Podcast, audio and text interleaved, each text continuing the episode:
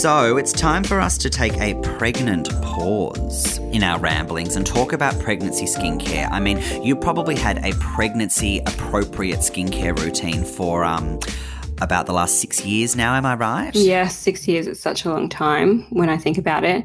You know, it's pregnancy skincare is something that I have an intimate connection with, not by choice. Okay, maybe it's half my fault, um, but I do need to preface this chat by saying, you know, I've never really loved being pregnant. I'm not one of those glowy pregnant women that loves the nine months. I am the complete opposite. I've actually hated all of my pregnancies.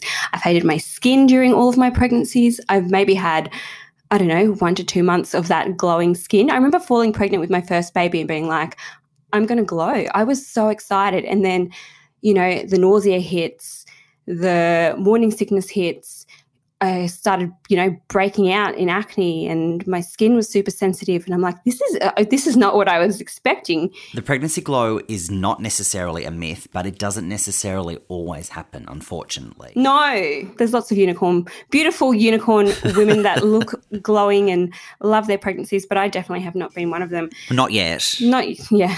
I, for context, obviously we haven't met. I'm really short, so I'm five foot one.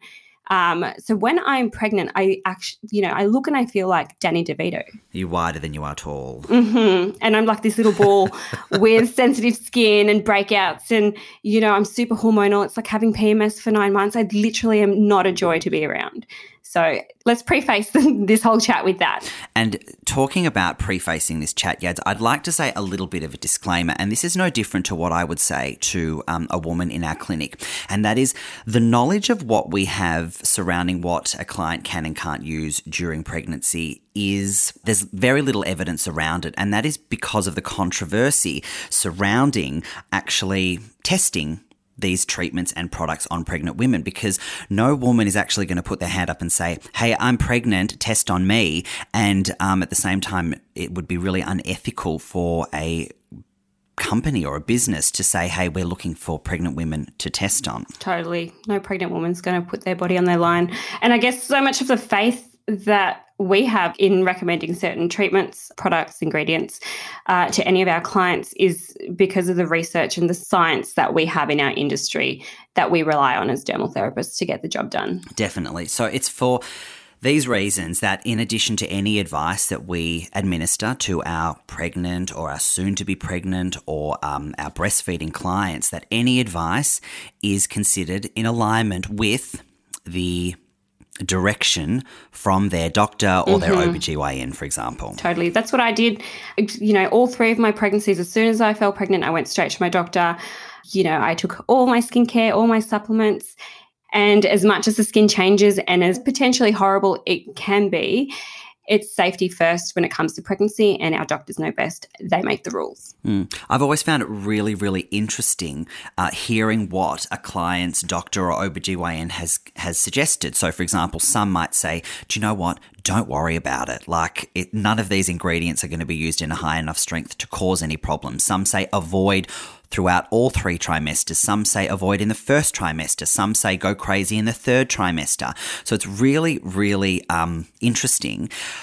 And it's for that reason too that we keep saying do what your doctor tells you to do because you put your pregnancy in their hands. So we're just treating we're treating the skin, and of course that's important. But at the end of the day, it's baby number one, um, skin second. It's such an anxious time when you're growing a human. I think maybe for the first time but my doctor always put me at ease and she always knew she was really realistic about what I could and couldn't do during those nine months. Your body changes a lot too. And all of a sudden you think have to think about is it okay to be drinking three cups of coffee a day? What's the caffeine doing to my baby? Can I eat soft boiled eggs? It's such a sensitive time for any woman. So it's normal to be anxious. But again, that's where, you know, you have to chat to your doctor. So, Yads, that's a lot to think about. So much. But um, what about some of the actual changes that you experienced or that women can experience uh, during pregnancy? You know what's really interesting is that I have been pregnant three times, and all three of my pregnancies have been very, very different. I know a lot of women say that, but I definitely have felt that. I remember with my first, he's a boy. I developed hormonal acne and I didn't just develop it on my face. I remember breaking out on my chest and on my back. And all of a sudden, I was super sensitive to all of my skincare. And I remember putting on a face mask once and it literally just felt like my face was burning off and I had to take it off, which was very, very unlike. I have a really normal combo skin type and I can do a lot of things with my skin. I'm not sensitive at all. But all three of my pregnancies I've been super, super sensitive. Did develop a little bit of melasma, but probably not as, as, some women can develop it quite badly. Um, I think it, it all came back to the way that I was looking after my skin. I, James, I don't know about you, but I'm a vampire. I, I, never go out into the sun. And if I do, it's always with a hat and sunscreen. So I think that definitely helped when I was pregnant. Um, you know, melasma is darkening of the skin that shows up in kind of bigger patches on the face. And yeah, while I didn't get it too bad, it was there. And it just went away as soon as I gave birth. A lot of these skin um, conditions that you might develop during pregnancy, because they're hormonal based, they might be scary during the nine months. And then, literally, as soon as you give birth to that baby, it's like they disappear. They're the main things that I basically have experienced, you know, melasma, acne, and sensitivity. But Stretch marks are also very common. I think there's a genetic component though to stretch marks, and some people just can't escape them, sadly. Um, you know, but lesser known concerns that do pop up are things like skin tags or cherry angiomas, again, which are predominantly hormonal based and why they pop up when you're pregnant. Yeah, it sounds like that's, re- you know, pregnancy is really a time where women need skincare more than ever. But yes what are some of the most common ingredients that um, are generally suggested are avoided during pregnancy? Okay, so most women would have probably heard that all forms of vitamin A should be avoided during pregnancy. You know, there's evidence that suggests prescription retinoids like Accutane pose a risk uh, of birth defects. So the blanket medical recommendation is to avoid retinol altogether.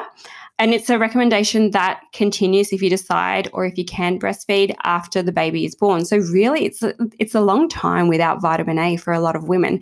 And I think a lot of women don't think about that postpartum period because they're so focused on the pregnancy and then they get excited and they're like, "Okay, I'm going to treat all of my pigmentation. I'm going to get back into clinic." And then they come in 3 months post baby and they're breastfeeding and they're like, "Oh, well I can't really do as much as I, I thought that I could." So we do need to be prepared to have you know our pregnancy safe skincare, but then our breastfeeding safe skincare as well. Well, it's still such a hormonal time. Oh, women, definitely. You know, and there's still so many of those side effects of pregnancy that you mentioned before still occurring, and quite often, you know, particularly if you're going to have um, some issues like cherry angiomas, increased vascularity, melasma, for example, you might find that you might be one of those lucky ones where it actually just completely disappears. So there's no point in going and treating it at the time good idea to wait. Yeah. Uh, salicylic acid is also uh, another ingredient that people generally recommend be avoided, mm-hmm. uh, but up to 2% is okay. I know I personally used salicylic acid when I was pregnant through all of my pregnancies and was okayed by my doctor.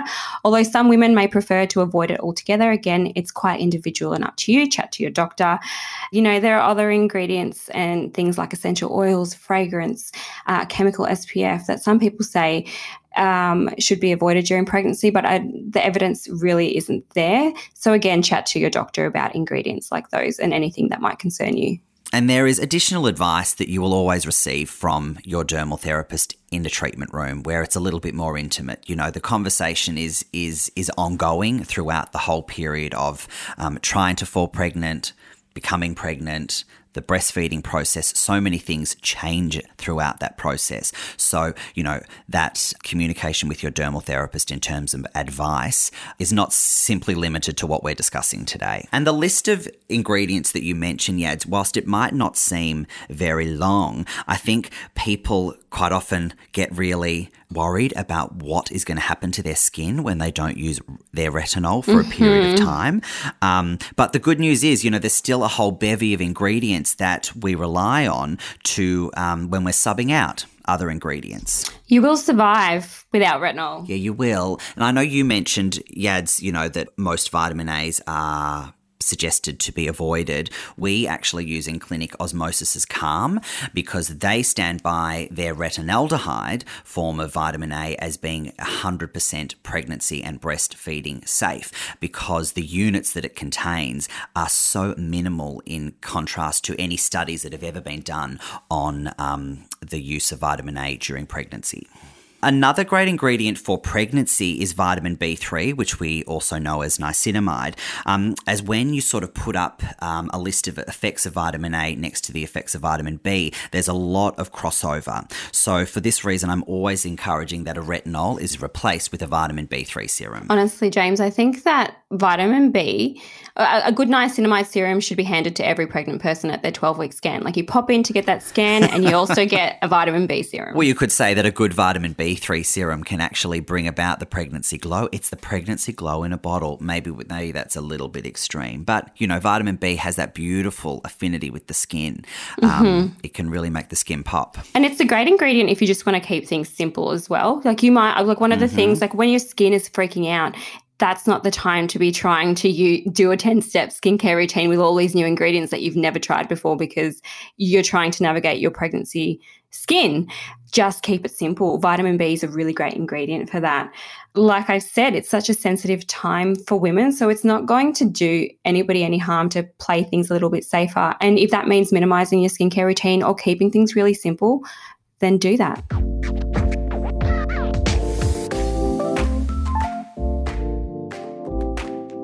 Yads, let's talk about pregnancy and professional treatment. So, what did you steer clear of during your pregnancies? Obviously, all laser light uh, treatments aren't recommended during pregnancy. So, I didn't do any of those. Um, I also didn't do any LEDs. I basically did really light chemical peels and I did needling treatments. I loved skin needling when I was pregnant.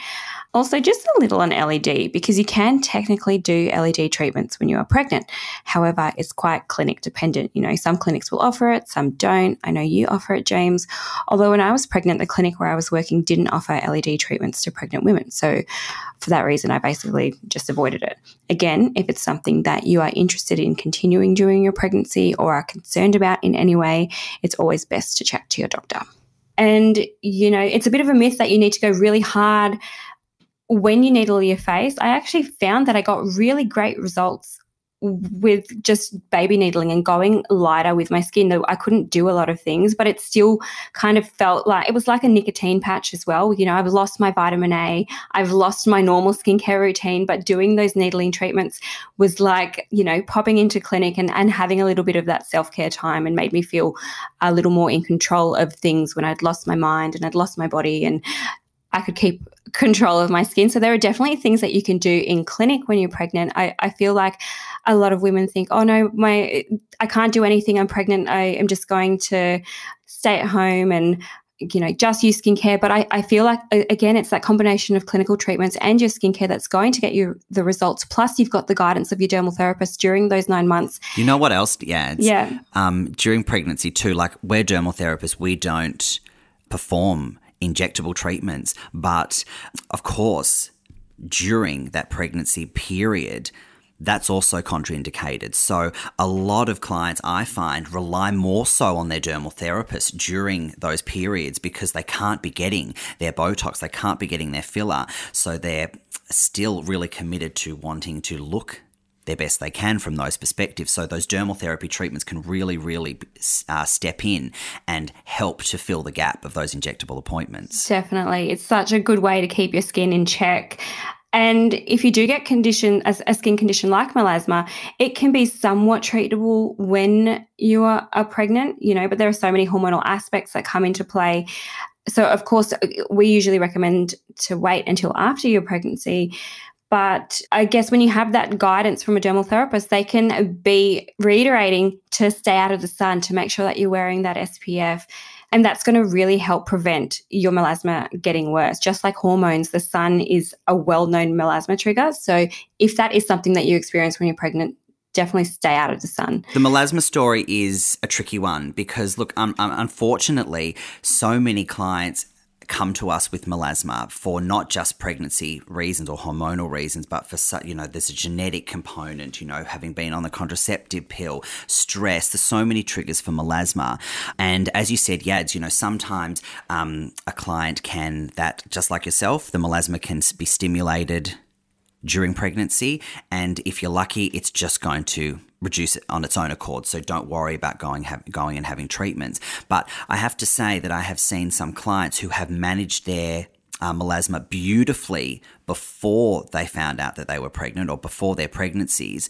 Um, and through the use of their dermal therapy appointments and through the use of appropriate skincare, they have actually seen no worsening during their pregnancies. What I always find really interesting is I'd love to know whether or not if the if those clients didn't do their dermal therapy treatments and didn't use their skincare, if their melasma would have actually worsened. Mm-hmm. Um, but I guess you know we'll we'll never ever know that. And I guess that's where um, you know people start to see skin issues. I know I, I get a lot of clients who had never really been interested in their skin, and even people online, they're like, "Oh my god, I'm pregnant. My skin is freaking out. I've got this pigmentation. I've got acne. You know." And a lot of these, that's what makes people interested in looking after their skin during pregnancy as well, because you, you kind of need to. Mm-hmm. Well, like there's the self care aspect to it yads you know like we we have clients that come and have you know we'll put the bed up so that you know they're very very comfortable but they um, are moments during their pregnancy that they really really look forward to oh definitely my if I if I could have a treatment every week, you know, while I was pregnant, I, I would. I find pregnancy really so hard. I'm not a very good pregnant person. Even, you know, going into clinic, I'm never going to, I'm just like a, a really, you know, roly poly Danny DeVito that's hormonal. It's not fun time. And clients come, you know, right up until, you know, the week before they're scheduled in to have their baby, to have their final treatment so that they can meet their baby with their beautiful skin because, you know, it's now competition between them and their newborn baby, which has the most beautiful skin in the world. Um, and so it's always, you know, it's so lovely to see these women coming, you know, that have committed to their skin during their whole pregnancy because they've been comfortable to, and of course, because they're able to continue to have certain services. Uh-huh. And I think you need to do those those treatments right. Like schedule the, the appointments. I think they're really important. The appointments right before you give birth. You know, I with all three of my pregnancies, I've scheduled in my hair appointment, scheduled in my skin appointment, whatever appointment that I had, because once you give birth, like realistically, you've got three to four months at home, sleep deprived, feeling like you've been hit by a bus every single day. It's such a change, but you're not going to have the time to pop into clinic because you've got a, a baby hanging off your boob and you've got your other kids screaming and throwing tantrums. And I'm really selling being a mum, aren't I? To you. oh, look, it's not happening. It's not happening this end. But um, Yads, do you think you'll be back on your pregnancy safe skincare routine anytime soon? No, no, I'm done. I will never, never, ever have the pregnancy safe skincare routine, and I'm very happy about it. Thanks, James. Don't thank me. Thanks, Noel. Thanks, Noel. Thanks, Noel. Okay, so that was a lot of information. So let's wrap things up a little. If you're pregnant, the main ingredients to avoid are vitamin A and salicylic acid at percentages higher than 2%. Everything else is fine. Again, always chat to your doctor first if you are concerned about any ingredients in your skincare. They will always know what is best for you. Treatment wise, chat to your dermal therapist, avoid laser treatments. However, your clinician can guide you during those nine months. Um, and if your skin is starting to freak out, simplify your routine. You know, doing less is not going to be bad when you're pregnant. In fact, it's probably going to be a lot more beneficial to the skin. And yeah, you know, once our clients have had their baby, you know, quite often we don't see them for a while, but sometimes we do. You know, I love those clients that come in the week after. Um, quite often, you know, when the, the baby week is after, yeah, the wow. baby's well, the wow. baby just sits there; it doesn't do anything, so it's quite perfect. But, you know, quite often we don't see our clients for a while. And that's when home care can play, you know, a big role in terms of being a, you know, um, a routine that, you know, having a simple routine is going to be the best way forward Yes. during those times, I'm sure. And I feel like it just makes you feel better too. Like it's that little self care ritual that you've got in the morning and at night, even if it's not extensive, even if it's, you know, 30 seconds to yourself, one minute, whatever you can you can muster during, you know, postpartum. The Societe sheet mask, the peptide ones, I literally gave birth. My midwife left the room. She came back and I had one on my face. And she said, Stop it. I, I did. I literally, I had my, I did my routine, and then I put my sheet mask on, and Oh, I was so feeding my baby. And she, she said to me, "I've never seen anybody do this." I gave her a mask though. I said, "You need to try this because midwives, you know, they work really long hours and they're up, you know, predominantly at night." I was like, "How are you not using this mask already?" Oh, that's nice of you. And also, like, if you can't come into the clinic, you know, for the first three, four months after you, you give birth, do still keep in touch with your dermal therapist. We want to hear from you. Send us pictures of your cute baby. We want to see you again. we want to see you again. Don't lose touch. We want to see photos of our future clients. Yes, yes. So, next week on Dermal Diaries, we're going to be chatting about what to do when you've overdone it on your skincare. That's right. We're talking to you. Put the retinol down. To me or to the people? No, to anyone listening. Well, to some of the ones that are listening. We're going to talk about what to look out for when you might have overdone your skincare. And what to do to fix it. You know, I think as dermal therapists, we see a lot of this in clinic. People going crazy with their skincare. So we need to chat about uh, ways to prevent this happening and ways to fix it. See you then, Yads.